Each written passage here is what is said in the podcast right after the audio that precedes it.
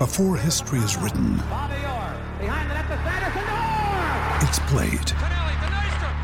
Before it's frozen in time, it's fought one shift at a time. Before it's etched in silver, it's carved in ice. What happens next will last forever.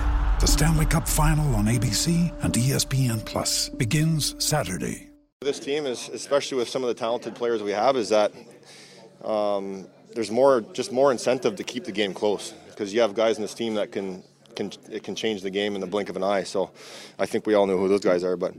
Um, yeah, obviously we don't want to get down in games, but um, for some reason that's been happening more recently than not. But um, you know, one goal is nothing, um, and I think guys are starting to figure that out. That we can't get down on ourselves. We can't, you know, you know, start hanging our heads in here. We got to go, you know, get better and, and figure out a way to uh, to get one. And once we get one, we figure out, you know, how to build on that. Like that's happened a couple times where you guys have said, "Oh, we haven't played our best game," but you walk out with two points. Is that a sign of, of things maybe changing around here? That those those games are coming. That's way? that's a good sign, I think. Uh, you know, I think we've played a real solid game in, in the island. Um, uh, we didn't play as well in Jersey either, but I think we're we're finding ways to get it done, and, and that's what that's what it's all about, really. I mean, there's there's uh, you, you can say what you want, but I mean the points are in the bank. You can't take them back from us, and we're just finding ways to get it done in um, different ways. So it's it's it's good for our confidence. It's good for the belief of this team, and uh, moving forward, it's going to be huge uh, huge points down the stretch here. You guys ripped through New York, win all three.